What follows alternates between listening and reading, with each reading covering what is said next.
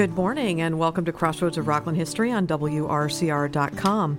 I'm Claire Sheridan from the Historical Society of Rockland County, and my guest today is Diana Hess, and our topic is the new exhibition at the Historical Society called Jawonio Moving Forward, Looking Back Changing Lives of People with Special Needs for 70 Years. This exhibition highlights Jawonio's seven decades of history advocating for and advancing equal rights for people with disabilities and special needs, both within the Rockland community and throughout the Hudson Valley region. The Historical Society of Rockland County is a nonprofit educational institution and principal repository for original documents and artifacts relating to Rockland County. Our headquarters are a four acre site featuring a history museum and the 1832 Jacob Blauvelt House located at 20 Zukor Road in New City. It's listed on the National Register of Historic Places and a designated New York State Path Through History site. And part of our broad and challenging mission is to share the history of Rockland County with the public. And our annual appeal has just closed, and we thank all of the people who supported us to meet our financial needs at the end of our fiscal year. So thank you so much.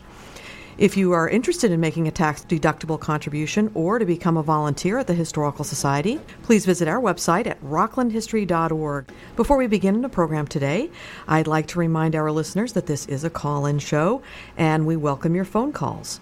Our phone lines will be open throughout the broadcast, so please call us if you have a comment or a question. We'd love to hear from you. Our number here is 845 429 1700. That's 845 429 1700. Diana Hess is here with me in the studio. Uh, so glad to have you here from Jawonio. Thanks so much. Thank you so much for having me, Claire. So, before we begin to talk about the exhibition, could you take a few minutes to tell us a bit about yourself? And then, for the few listeners who are unfamiliar with Jawonio, tell us about that as well. Well, the first thing I have to do is say hello to my not old, but my friends Steve Possell and Jeff Lewis. It's like old home week being at WRCR. I had a show here um, decades ago, actually. So, a little bit about me I'm homegrown. I was born and raised in Rockland County. And uh, fast forward, I've been with Jawonio for 18 years, starting my 18th year this year. Uh, I'm the Chief Development Officer.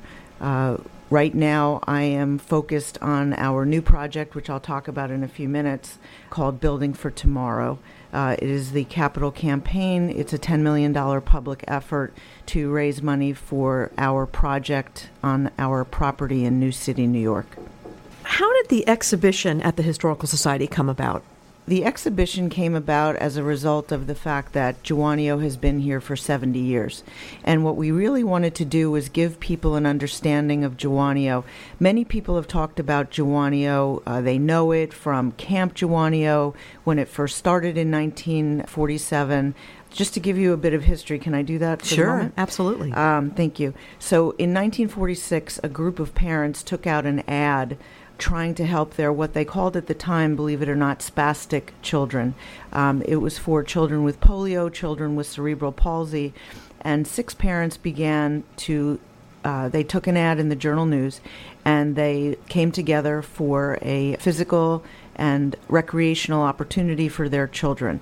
So, Jawonio, which is the Native American word for independence, began in the basement of uh, Suffern. It was originally the Rockland County Center for Physically Handicapped, and fast forward the 1940s through the 2000 and where we are 2018 we have a wonderful 70 year history and i'll talk about some of the uh, the services we offer today so, seven decades is a long time. Was it difficult to distill that amount of history into a museum exhibition?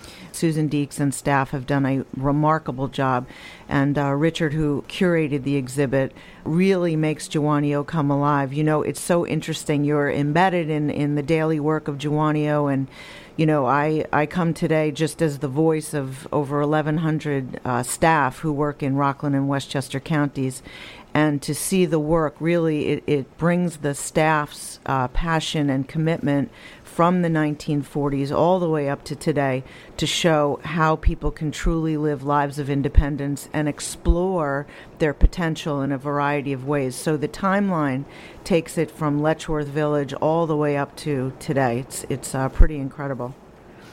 So the exhibition does follow a timeline format with the beginning in, in 1947. Give us a little bit more about the beginning, the early days of Jawonio. So, the early days of Jawonio, like I said, were primarily focused on children, and they were focused on children with physical uh, handicaps. So, they were uh, located at Jawonio, like I said, after the classroom uh, in, in the basement of the old Suffern School, and it became a place in New City on 16 and a half acres where children would be able to really have a place where they could be just like everyone else. And that's kind of where we are today, that we are still in that place in society where, you know, we want to integrate and we want to break down barriers and reduce stigma in the mental health area. But in the beginning, it was really a place for fun and recreation and uh, therapies. And then over the next 10 years, up until about the 60s, it really expanded significantly. So tell us about that and what came next. When you go to see the exhibit at the Rockland County Historical Society, you'll see pictures from Margaret Bourke White. Um, I think you can't start with Jawonio until you talk about deinstitutionalization as well, because we had the children's programs, but in the 60s and 70s, that's when the deinstitutionalization began to take place. So we do still have one of our uh, folks who lives in our Fisher home, uh, which was one of the earliest uh, uh integrated homes into the community. It's called an IRA. And what Cliff has been able to do is live a quality of life that he would not get if, if it was an institutional setting. So in the 60s and 70s, programs began to develop throughout the country. Uh, we then became part of uh, the Cerebral Palsy Associations, and we were known as the part of the Cerebral Palsy uh, Society. And so what happened was all of the programs that have grown today started out as, and people may have heard this, workshop. So people would come out and do work. It, it was sort of in a um, factory like setting. People really enjoyed coming to work. Um, they did a lot of uh, piece work um, and people would go out and find uh, businesses that would need packaging or or shipping or distribution. So that was one aspect. And in the 60s and 70s, we still had Camp Jawonio. I neglected to say that Jawonio was the first uh, overnight sleepaway camp for children with disabilities as well. So as the needs grew, and this is what we always say we meet the needs of the people that we serve. As the needs grew, whether it was jobs or uh, vocational programs. That's what really took place in the 60s and 70s. And then in the 80s, that's when early intervention came along, and that's when a lot of the other programs came about. So it really was that shared vision that kept kept it going and expanding and then the need i mean the needs just grew and therefore Jawonio grew is that right that's correct and you know, it's not just physical disabilities that we um, treat. Uh, we have a variety of programs. Uh, if, if people just gain one bit of understanding of what Jawonio is and what separates us uh, in terms of the unique uh, aspect of how we um, service uh, people with disabilities and their families, which is a very important component. We just don't work with the individual, we work with what's called their circle of supports as well. All of all of the factors that come in. And um, we have a service coordination department for people with DD and also care management for people who are working with mental health challenges. So, just to go back a little bit, we've had four executive directors in 70 years, which is incredible. The cool thing about yesterday at the Historical Society was two of the daughters of our first medical director, Dr. Edward Leahy, came to the exhibit, and um, we've only had one other medical director since. Um, in the 35 years since he retired, so it's it's uh, pretty incredible. But all of the uh, programs that have developed, again, as you said, have come out of meeting the needs of uh, people with disabilities and mental health challenges. You're listening to WRCR.com and Crossroads of Rockland History. I'm Claire Sheridan from the Historical Society of Rockland County, and my guest today is Diana Hess. And our topic is the new exhibition at the Historical Society called Jawonio Moving Forward, Looking Back Changing Lives of People with Special Needs for 70 Years. This exhibition highlights Jawonio's seven decades of history advocating for and advancing equal rights for people with disabilities and special needs, both within the Rockland community and throughout the Hudson Valley region. Just as a reminder, the phone lines are open and you can call us with a comment or a question anytime. We'd love to hear from you. Our number here is 845 429 1700. That's 845 429 1700. As the organization moved forward to the end of the 20th century, it remained a leader in the field. It's always been a leader in the field it's really been at the forefront. So tell us a little bit about that. As we met the needs of, of the people we serve, we grew the program. So we had the workshop, but the workshop closed about 10 years ago. So we had to be creative and we had to say, how are we still going to work with people and give them the dignity and respect of, of coming to a program even though that it still wasn't a job per se.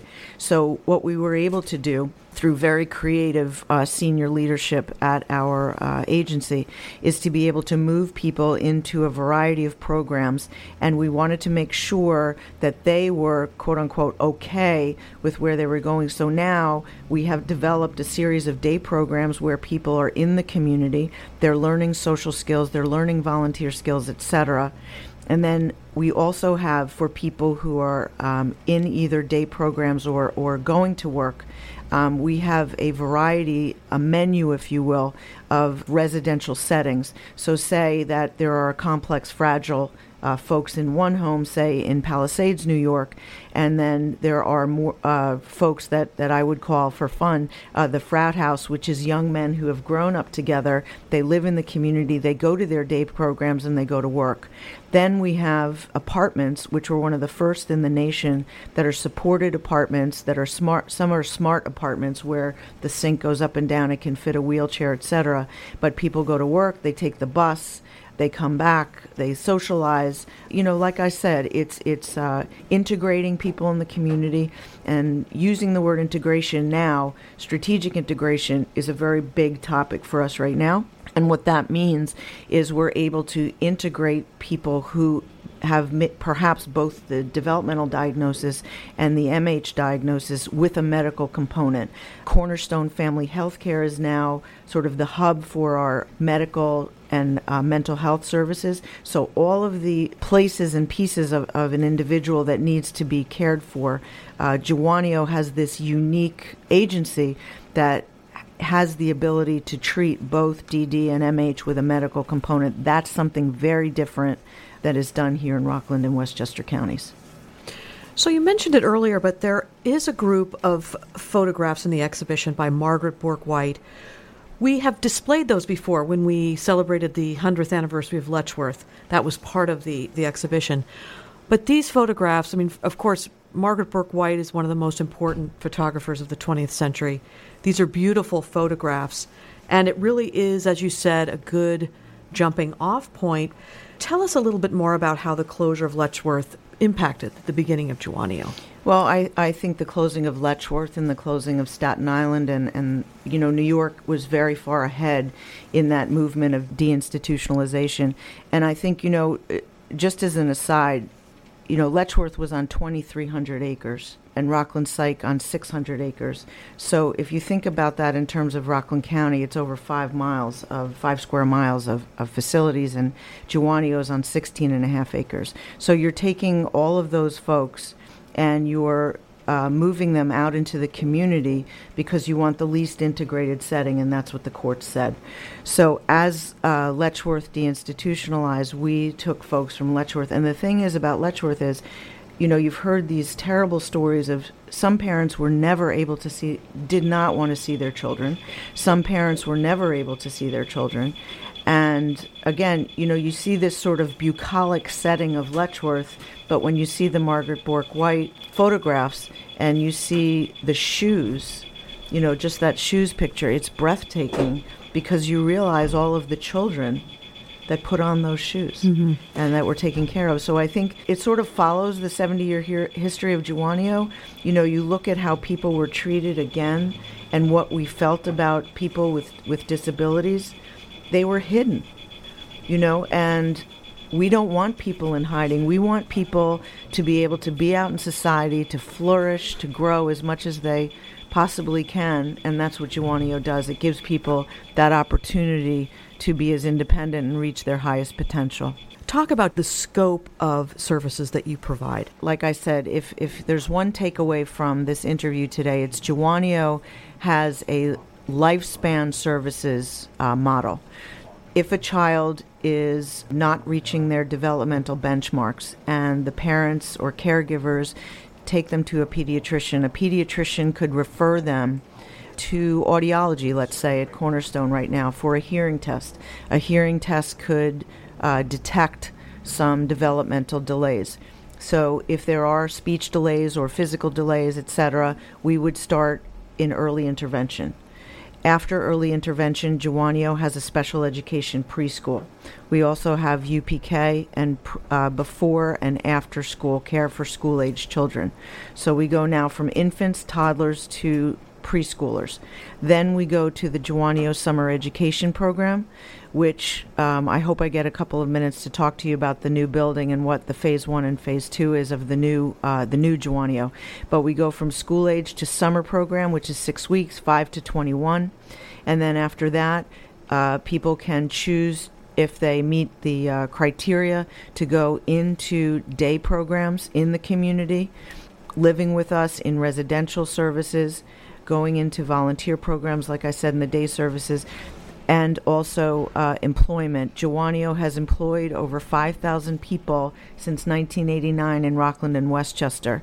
They also are served in the uh, mental health system with our PROS program, which is a recovery based program in our Jawonio Tech facility. After that, we have a seniors program. And again, the older population can be with us in the seniors program, in the community, and living with us. So we have programs all the way from zero to end of life. And the, the organization's expanded geographically as well. I mean, for starting out with that group of parents in Suffern, I mean, it's really the lower Hudson Valley and is it beyond that even? Well, you know, we've gotten a lot of national attention. Many of our staff have been asked to speak about uh, the variety of services and the, and the uh, the unique services that we provide to really a, a, population that, like I said, many folks in Jawonio either have DD or MH or both, and that's what that's what we take care of. But we've expanded since 2000 into Yonkers uh, as well as into uh, New, the upper portion of New City, uh, but we're moving the folks from that building back into the New City uh, new building. So everybody will be under one roof. The exhibition, including that timeline and those Margaret Bourke White photos, also includes some beautiful artwork. Tell us a little bit about that. The artwork is done by our folks. There, are some some are three dimensional, some are uh, paintings, some are jewelry. It's a wonderful way to give people the opportunity to express themselves creatively there's no way that I would be able to do some of that work that they do. They're incredible artists, and they are encouraged by our wonderful staff to be able to take the opportunity to create. In our um, behavioral health program, there is a variety of artwork as well as our uh, day programs. And that art show that is at the exhibit now has also been shown at the uh, New City Library each May that we show that uh, the exhibit at the library as well. But the exhibit at the Historical Society is quite large, and you can see every piece, and the way it was curated is, is really beautiful. Jawonio is really poised for a significant transformation right now. Tell us a little bit about that. So, this is where our agency exhaustion and exhilaration comes in at the same time. We are building a brand new 70,000 square foot building on the footprint of our 16 acres in New City. We are expecting the construction for the new building to be completed at the end of 19, uh, early 2020. Uh, we were uh, grateful for a state grant that kind of kicked it off uh, from the governor and the legislature um, who are wonderful partners for Jawonio.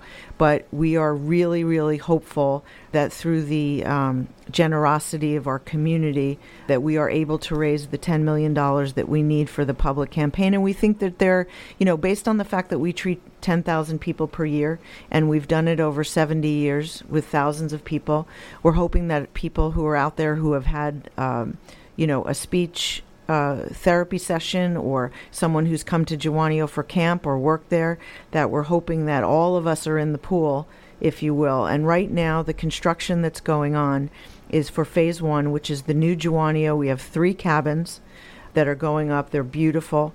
Um, with our with our therapeutic swimming pool that is still there. The new camp summer education program will be ready to go in July. Um, but like I said, we would love for people to come over for a tour. The renderings available on our website uh, at jawonio.org. You can see a hyperlapse of the construction right now. So really, um, it's it's back to the future. It's caring for people in the same way, uh, with better tools. But we need, you know, I've I've said this recently that Jawonio is the Tappan Zee Bridge of the not-for-profit world because it's really lived, it's outlived its life, and we really need everybody's help. Tell our listeners how they can get involved with this new expansion. The first thing that I would offer is for people to give me a call at Jawonio. It's uh, 708 2000, or visit visit us on the website and take a look at the uh, the campus transformation. But I would suggest that people come from a to- come for a tour. First, they should go see the historical society exhibit, and then they can get a sense of the history, and then come over to Jawonio and take a tour. But I really must say that the most important thing is that people with disabilities and mental health challenges um, are always going to be part of our society. Each one of us has deficits. Each one of us has strengths. And Jawonio really is a very strength based organization. And in order to provide the services that we need to for the next 70 years, we need to have a facility that is able to be as efficient and as as singularly focused on each person to be able to create the opportunities that they need to to not only live and work in society but to be able to uh, engage and, and have the best life that they can possibly live. So we really need this new facility. This old facility has been there since the 60s, and we, re- we really need everyone's help. Yesterday, the exhibition officially opened with, yes. a, with a reception, and there was a great turnout. Uh, yes. Tell us a little bit about that. And as you went through the exhibition, the things that people really were responding to well, what, what people liked when they saw the exhibition you know, when people look at Jawonio uh, in that setting, you know, they see coming from Letchworth and, and seeing all of the uh, from from the decades and from the original groundbreaking and all of that. Um, it's like peeling an onion people have one view of Jawonio. They may have come in one door for a service, but they don't understand the expanse of the service, the width and the depth of the services. And I think the Historical Society, in terms of the way they curated it, and the Board of Trustees, many of who were there, and the staff, really put together an exhibition that captures the scope of the work and sees really the history of people with disabilities because even though Jawonio has been on the forefront, it really is a societal issue on how we are approaching this one segment of society. And all of us, like I said, have a variety of abilities. This just really focuses people on, on the segment of the population that we're here uh, to care for and to help. Over the weekend, there was a, a situation that occurred up in uh, Haverstraw with a Dunkin' Donuts and a young woman who wanted to apply for a job. Do you want to talk a little bit about how that situation is very relevant to what Jawonio is doing with creating independent people going out looking for jobs and so forth? Well, it seemed to be a very, very uh, challenging situation for Chelsea and her family. And uh, when I read uh, the article uh, in LOHUD, what I felt was you have to give people a chance. It seemed to me that a wall was put up immediately, uh, seeing Chelsea and her trying to get in there and be, again, just like everyone else. And I, I think I go back to um, ability to provide employment opportunities, you have to work with the employers, and the employers need to um, become educated on what a person can do versus what they can't do and what the fears are. Because if you don't know someone's abilities, how can you make an assessment without, without speaking to them and talking to them without judgment?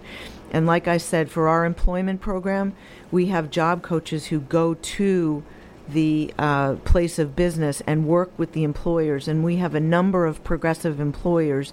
If 300 people a year are placed in jobs at Jawonio, we do a pretty good job of that. And again, I think it's incumbent upon Dunkin' Donuts and any other employer who would like to come over and talk to our empl- employment uh, services and job coaches, it would be incumbent upon them to take that first step. I'm thrilled that there's an opportunity for people who don't know about Jawonio or who only know a little tiny piece of it because it, it has affected them. This exhibition really gives a sense of just the history and the expansiveness of the services and the scope of what you're doing. So it's a wonderful exhibition, and I certainly hope everybody comes over. We are at the end of our time. The exhibition at the Historical Society is called Jawonio Moving Forward looking back, changing lives of people with special needs for 70 years. It highlights Jawonio's seven decades of history advocating for and advancing equal rights for persons with disabilities and special needs within Rockland and throughout the region. So I'd like to thank you, Diana Hess, for being here today. Thank you so much. Thank you for having us. So the exhibition will be on view through the end of October. The exhibition hours are Wednesdays through Fridays and Sundays from noon to 4 p.m. We also will be open by appointment if there is another time that would be more convenient for you. We can certainly uh, make special arrangements, and if you have a group, we certainly can arrange that as well. So keep in mind that all of the information that we discussed today, as well as a recording of this broadcast, will be available at our website, rocklandhistory.org. And I hope you will tune in to the next episode of Crossroads of Rockland History. That'll be Monday, May 21st, right after the Steve and Jeff Morning Show. So visit our website at the Historical Society to find out all about the other wonderful events and programs we have on tap. That website again is rocklandhistory.org. Follow us on Facebook, where we have a growing group of friends and fans. You can also find us tweeting on Twitter, blogging on Tumblr, and posting on Instagram. And don't forget that many of our broadcasts are archived at rocklandhistory.org. Just go to our landing page and type radio programs in the search box. I'm Claire Sheridan, and thanks for listening to Crossroads of Rockland History on WRCR.com.